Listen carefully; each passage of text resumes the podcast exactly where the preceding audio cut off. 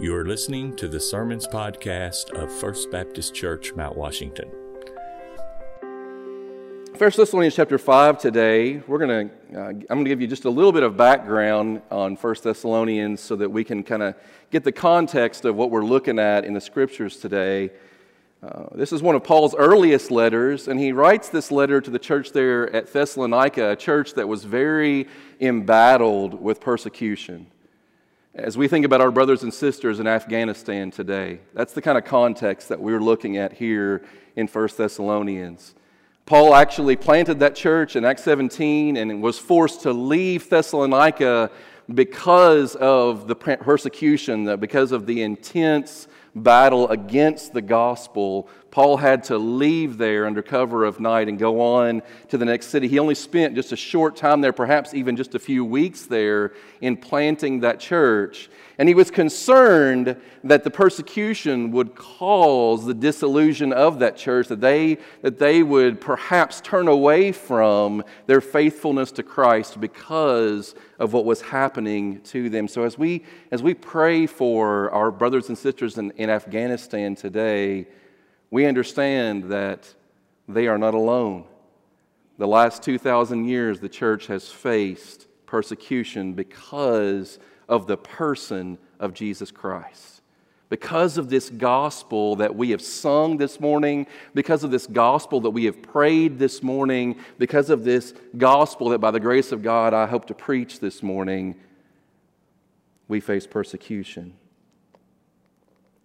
And so as we get into 1 Thessalonians, Paul is seeking to encourage this embattled church and his primary source of encouragement for them is the second coming of Christ. If you're interested in the second coming, 1st and 2nd Thessalonians are two wonderful books to spend some time with. And in 1st Thessalonians, Paul accentuates the end of every chapter with the second coming. It's as if at the end of each of these five chapters, Paul puts an exclamation point, which is the fact that our King Jesus is coming again for his people. Now, for Christians like many of us who have not faced open and rampant persecution, that doesn't have quite as much meaning as it does for those who are dwelling in places where their lives are at stake because of Christ.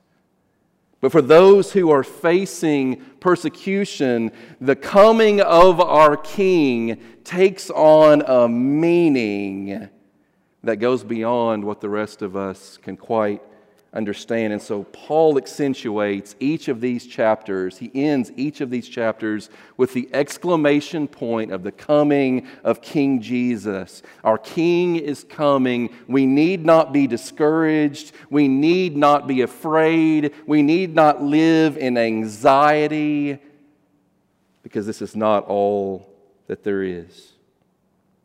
So, I want to share with you just a brief illustration this morning after we read the scriptures that I hope will, will set up our time together uh, in God's Word. But let's read the Word first.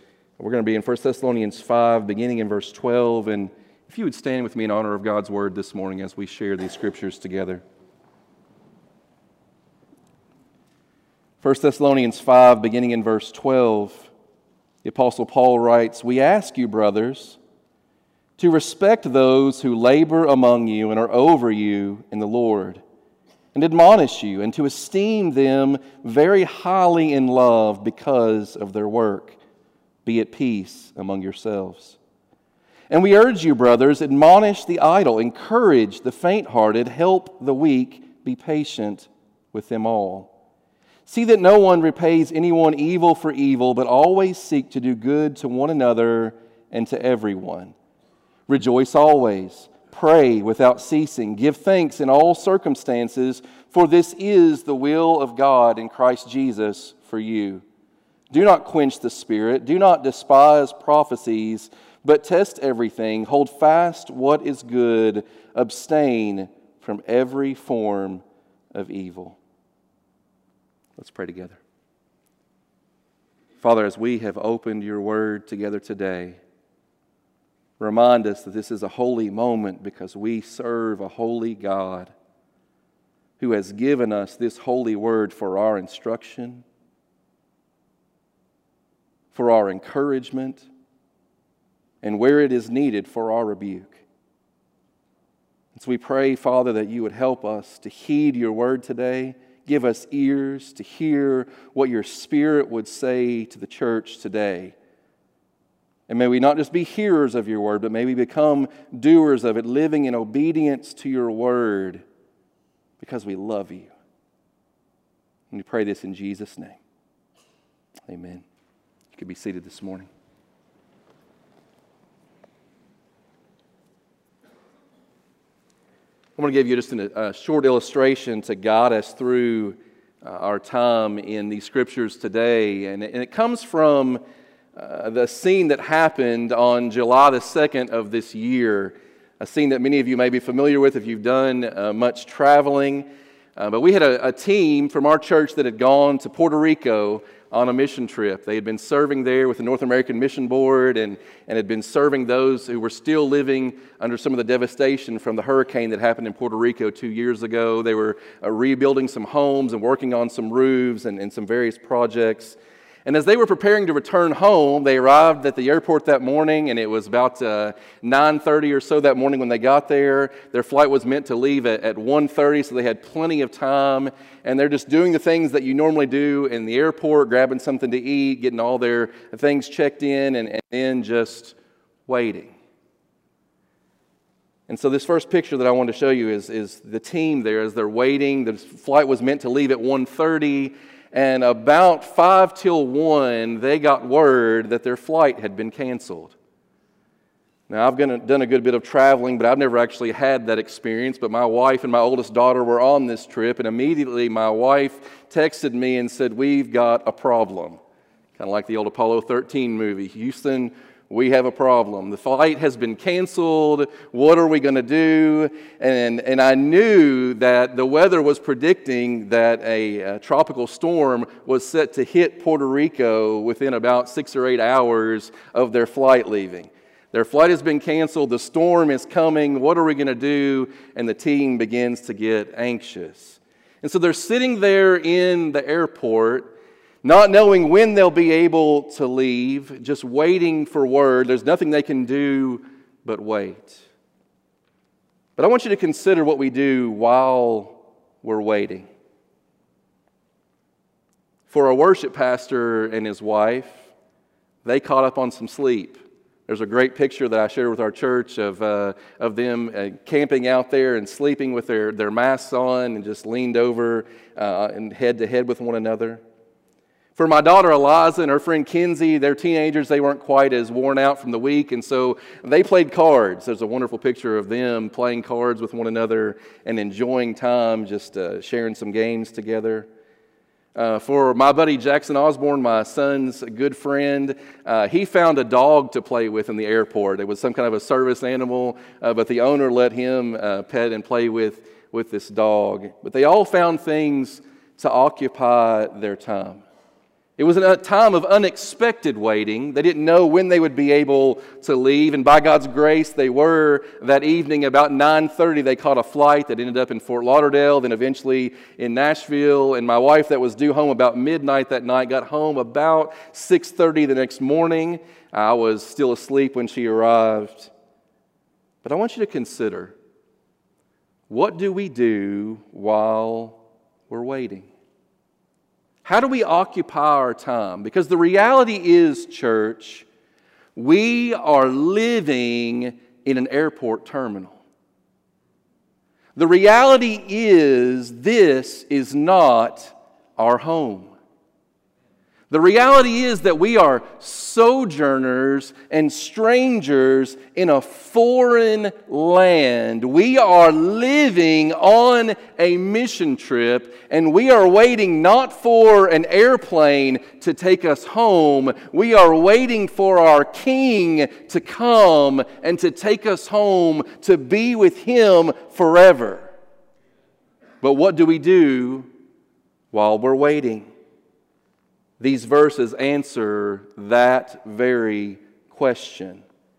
We are to be a people who are quite busy with the things of the Lord while we are waiting for our King to come and to take us home. And so I want to share with you this morning, and, and there's an outline there in your bulletin if you want to follow along. I want to share with you four things that we do while we're waiting for Christ to return. Now, you're going to see here 16 rapid fire commands. As Paul comes to the end of this letter, he wants to leave them with a to do list, if you will, things that they're to be doing while they're waiting for Christ to return. And now, here, 2,000 years later, this same list still applies to us. This is still, still good instruction for us as the people of God as to what we should be doing while we're waiting in the terminal, while we're in the waiting room, if you will, waiting for King Jesus to come and to take us home.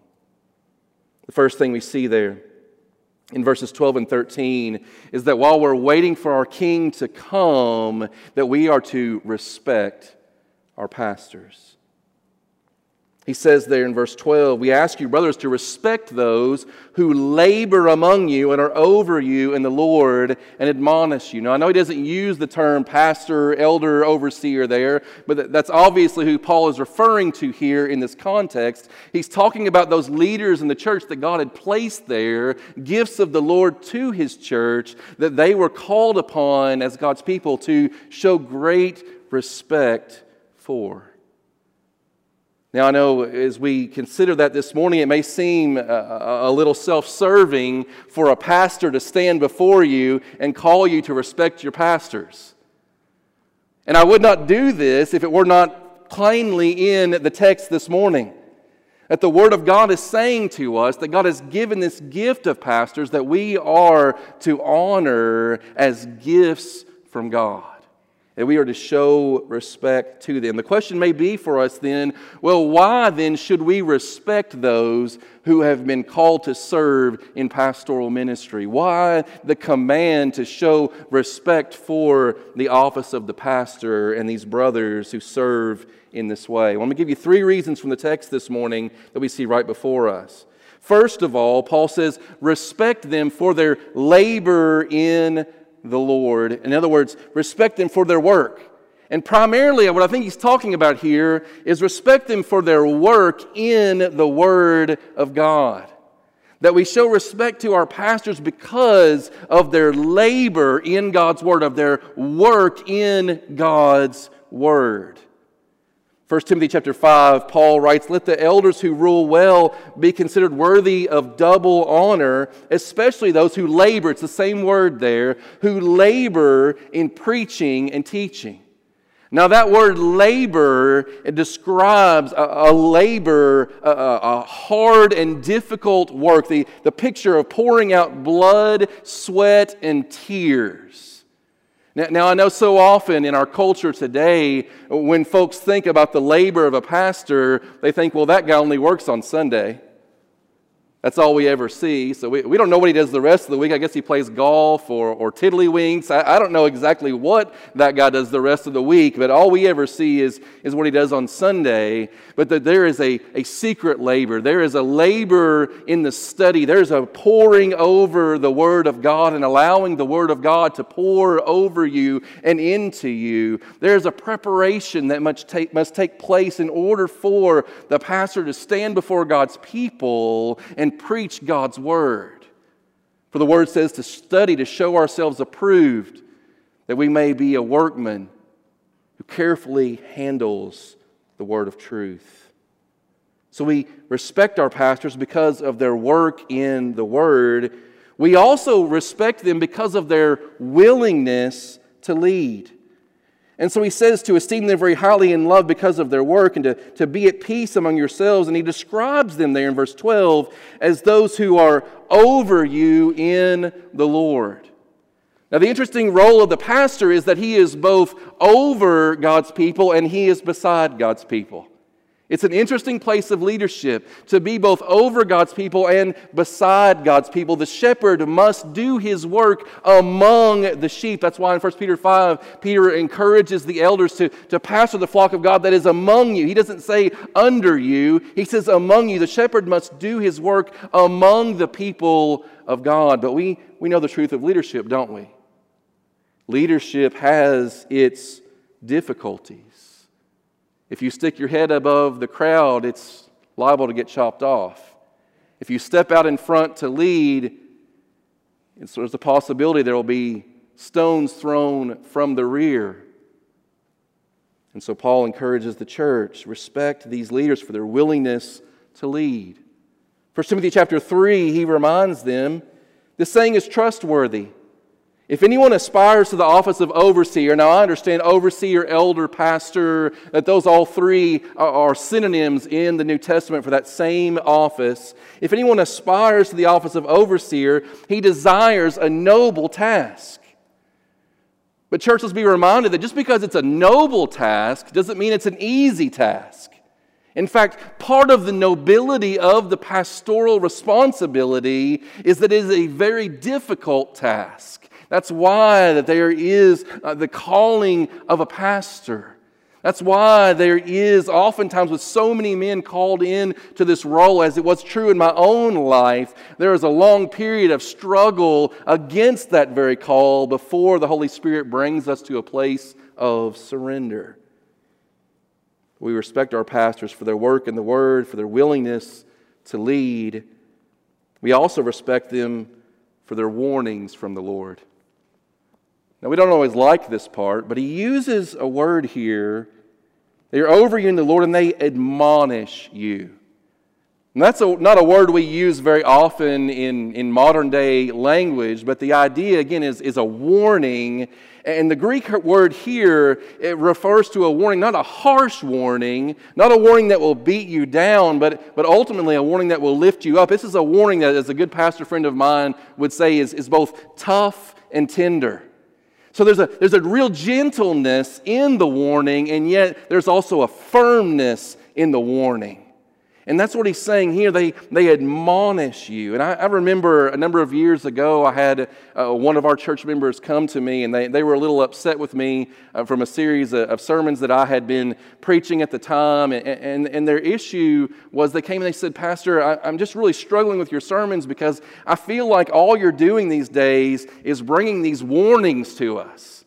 I feel like all we're hearing is just these, these harsh warnings. And I want to walk away from church being encouraged, being lifted up, being built up. I, have got a lot of hard things going on in my life right now, and, and I want to come to church and, and not walk away feeling like I have my, my toes stepped on, but feeling like I was, I was elevated.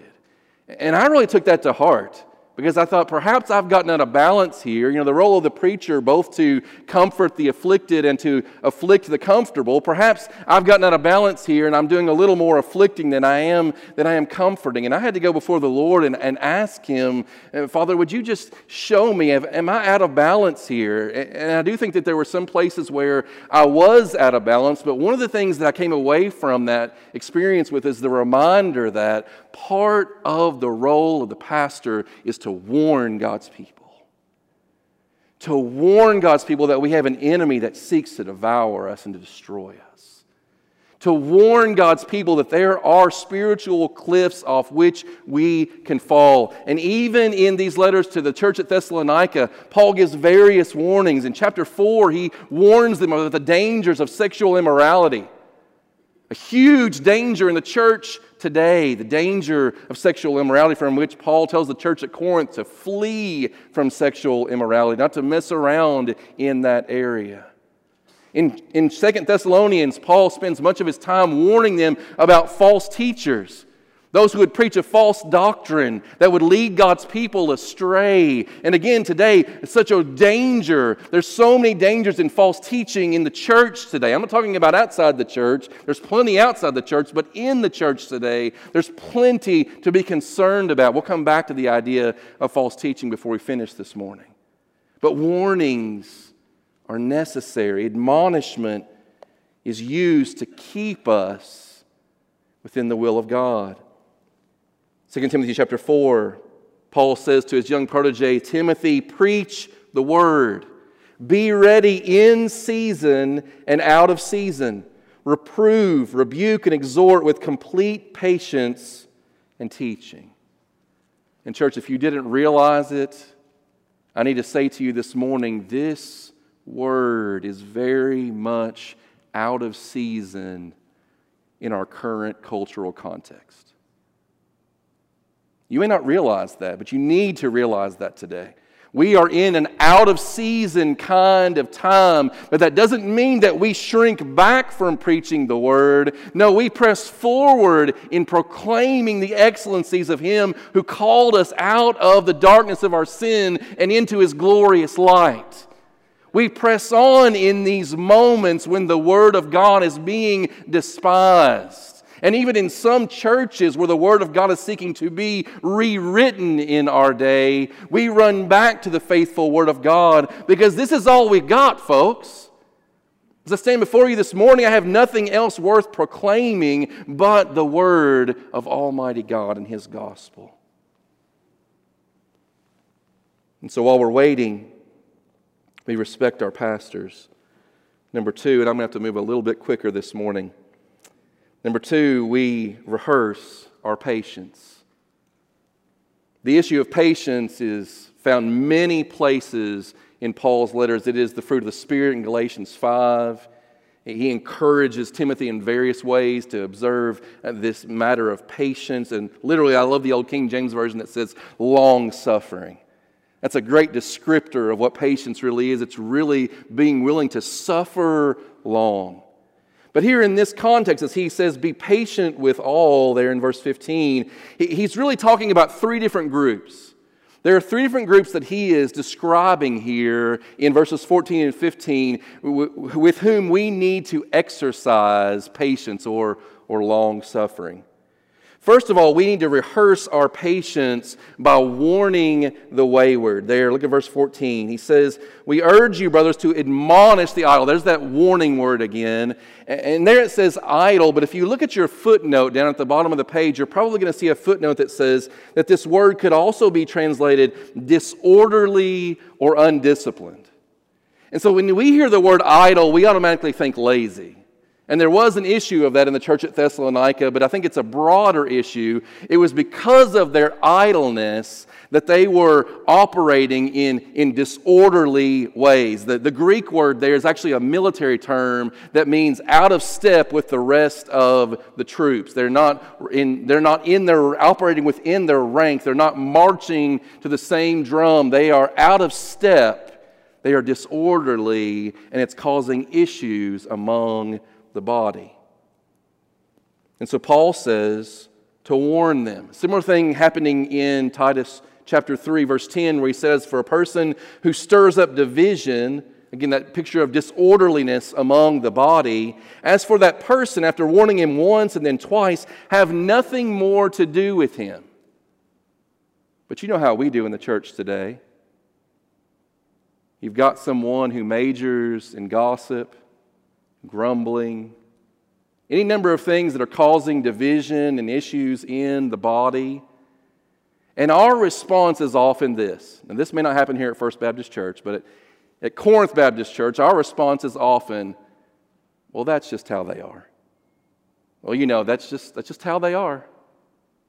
That's just the way they do things. That's just their personality. They, they, it's, we, they can't help it. That's just how they are.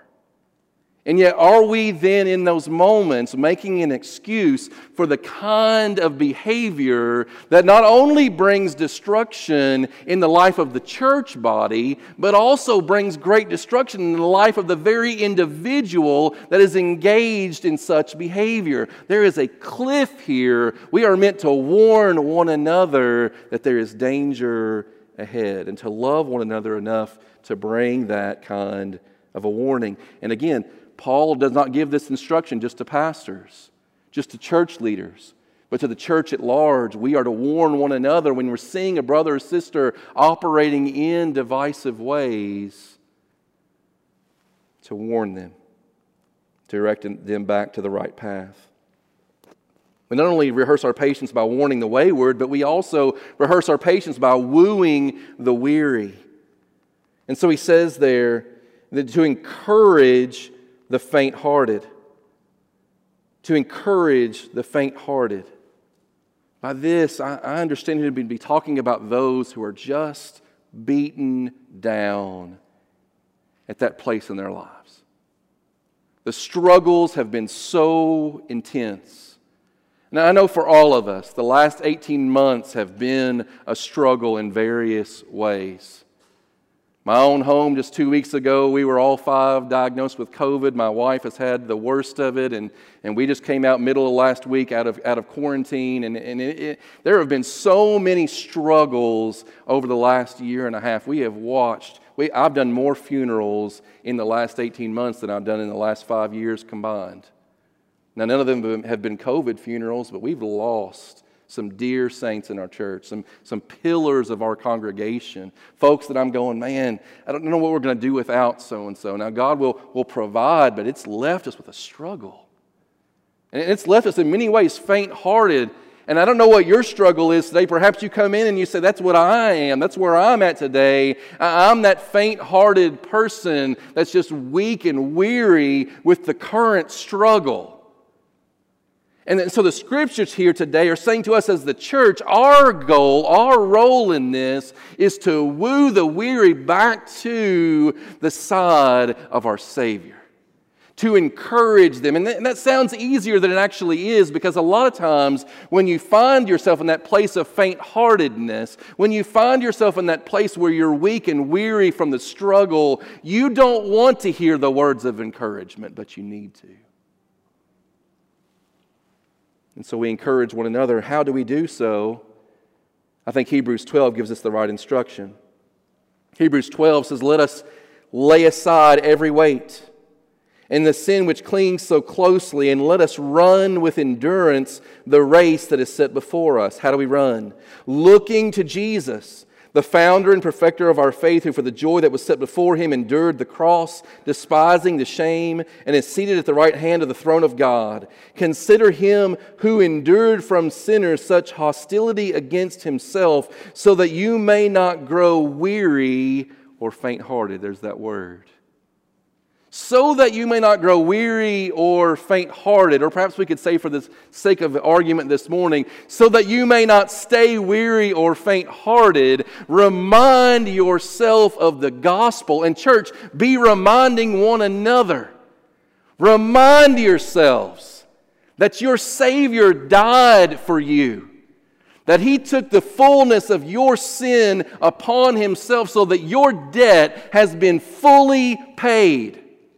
Remind yourself that that same Savior who died on the cross for you rose from the dead three days later, and that He has given us a mission in this world, which is not to be depressed and downtrodden until He comes back, but as we're going to see in a moment, to actually live with joy in the midst of difficulty. So we remind one another of the gospel. Thirdly, this morning, as we're waiting for our King to come, we need to rejoice in our praying. We need to rejoice in our praying. And so, these, again, three rapid fire commands. Verse 16 Rejoice always, pray without ceasing, give thanks in all circumstances. This is the will of God in Christ Jesus for you. Have you ever asked the question, What's God's will for my life? Here's an answer right here this is not the only answer, but it's a great answer. And it would change so many of our lives if we would live within these three simple commands. If our lives were characterized by rejoicing and praying and thanksgiving, how much would that change not only our demeanor, but our effectiveness in this current culture? We rejoice in our praying, first of all, by choosing joy over jealousy. We rejoice. That's, that's the characteristic of the Christian life, that we are to be a people who rejoice. And oftentimes we look around and we say, Well, I don't feel like we have much to rejoice over in these days. Our church attendance is going down. The offerings are less. Where there's so much COVID still uh, going on. And we look around and every headline seems to be negative, And we say, What do we have to rejoice in? And the answer is this gospel. This gospel that supersedes all of the junk. We choose joy over jealousy. We can only make that choice because of what He has done for us. And so Hebrews 13 5 encourages us keep your life free from the love of money and be content with what you have. For he has said, I will never leave you nor forsake you. Paul said, I found the secret of being content. What's the secret of contentment? Understanding that your greatest joy is found in the gospel of God. Understanding that your circumstances do not have to determine your demeanor understanding that your outlook can be determined by what God has done and not what man is doing. This changes everything. We not only rejoice in our praying by choosing joy over jealousy, but we also choose perseverance over petering out.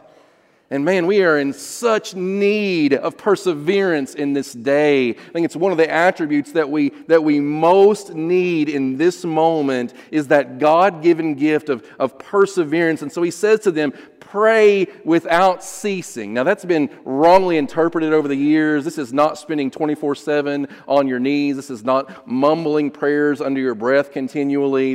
This is not that. It's a persevering in prayer, it's a praying without stopping. It's, as one author said, it's, it's keeping the line open. Now, some of our young people won't understand this, but there used to be a phone that had a receiver it's called a home phone. I know most of us don't have those anymore. We just have cell phones. But back in the day, keeping the line open meant leaving the phone off the hook.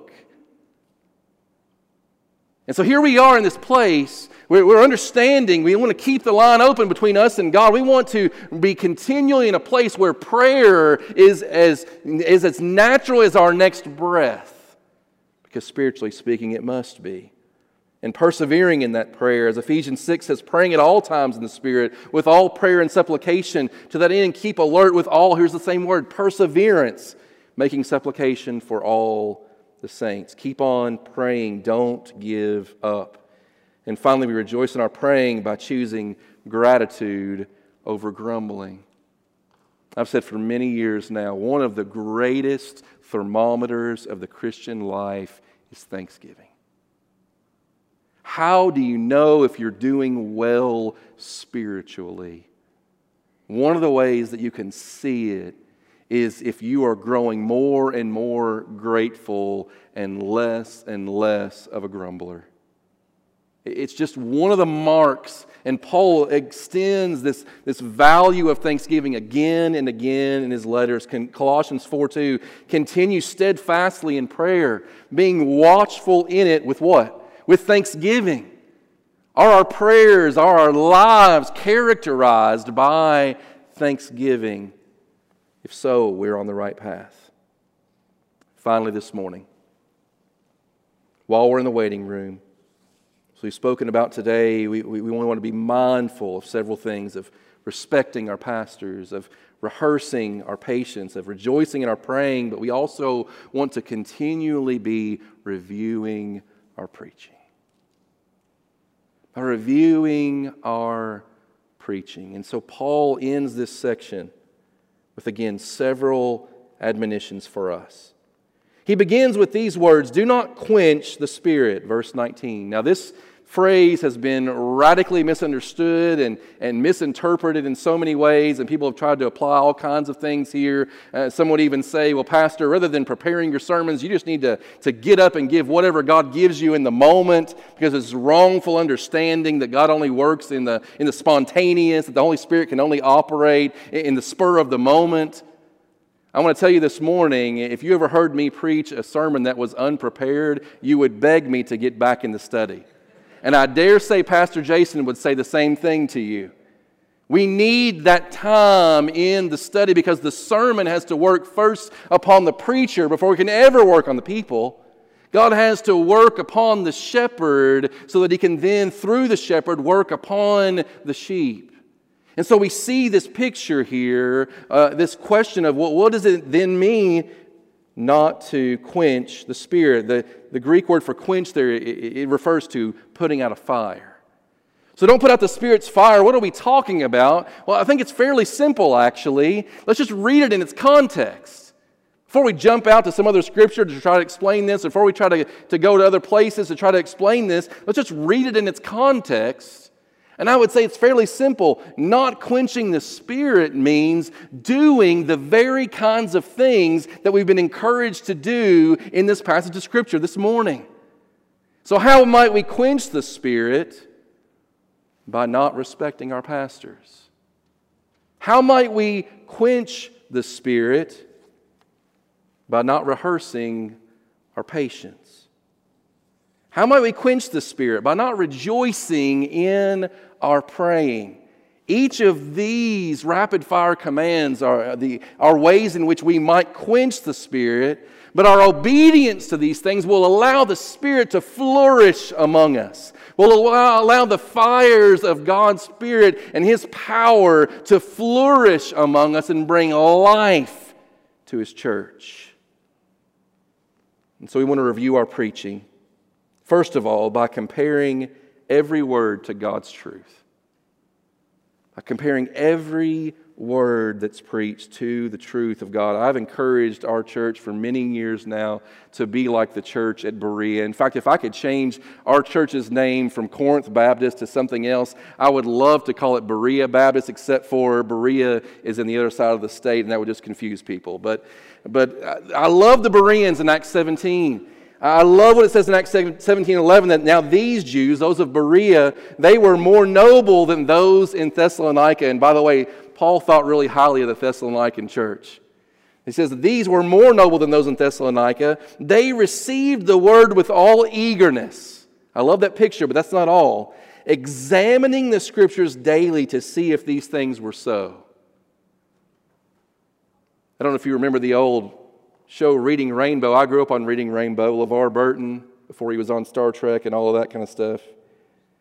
He would always say, Now don't take my word for it. Go and read the book for yourself. And that's what I would say to us, church.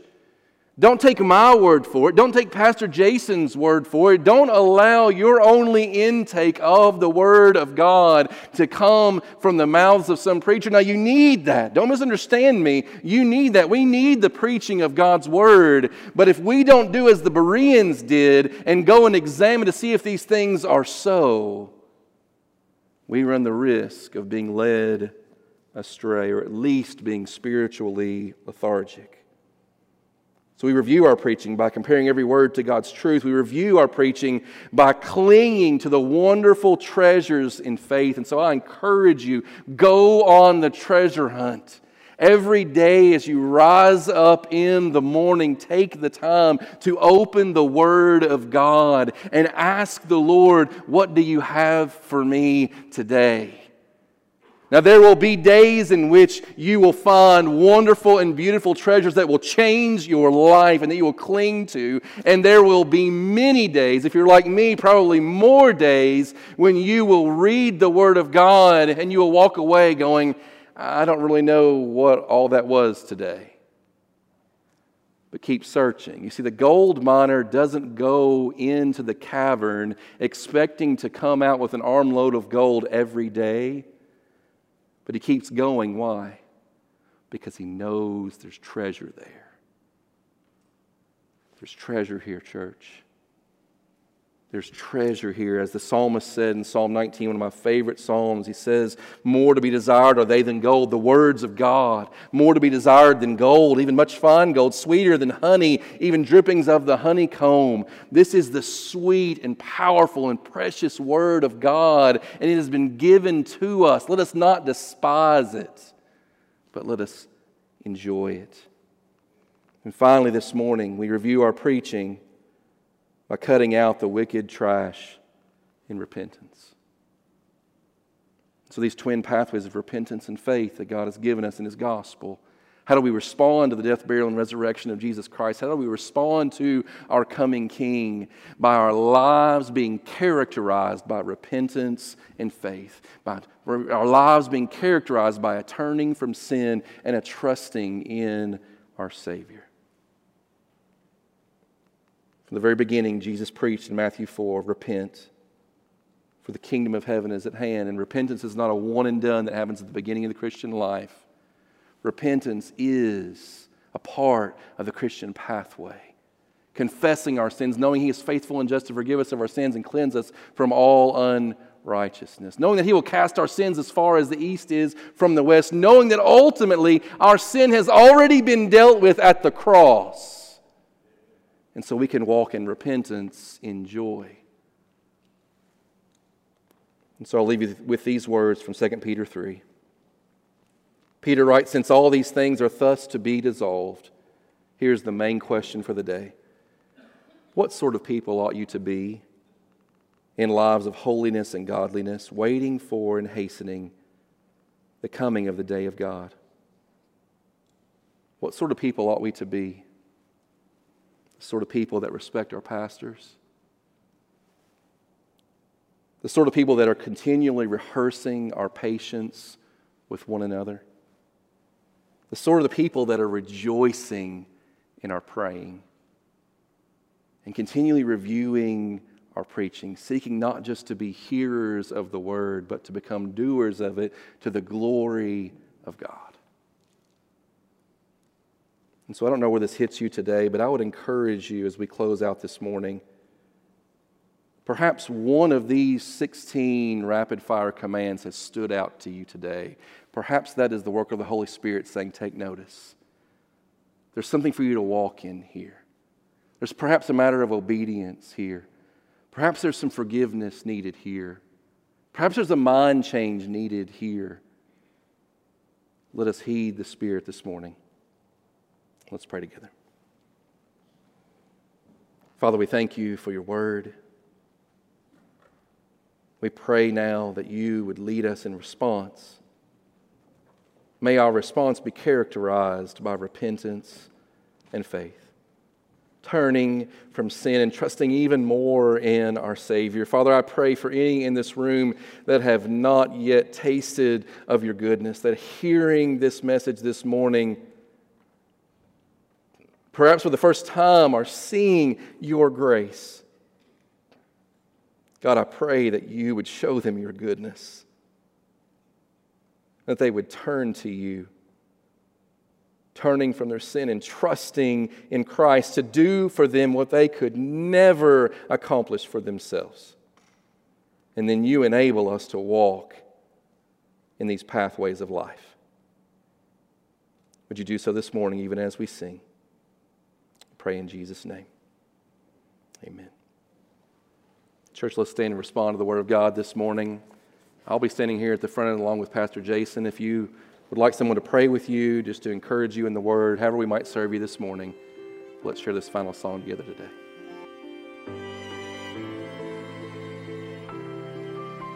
Thanks for listening to this podcast. I'm Pastor Jason Clark, and if you don't have a church home, I want to personally invite you to First Baptist Mount Washington. We're striving to be word centered, gospel focused, and community minded. Learn more about our church and our meeting times from our website, fbcmw.org.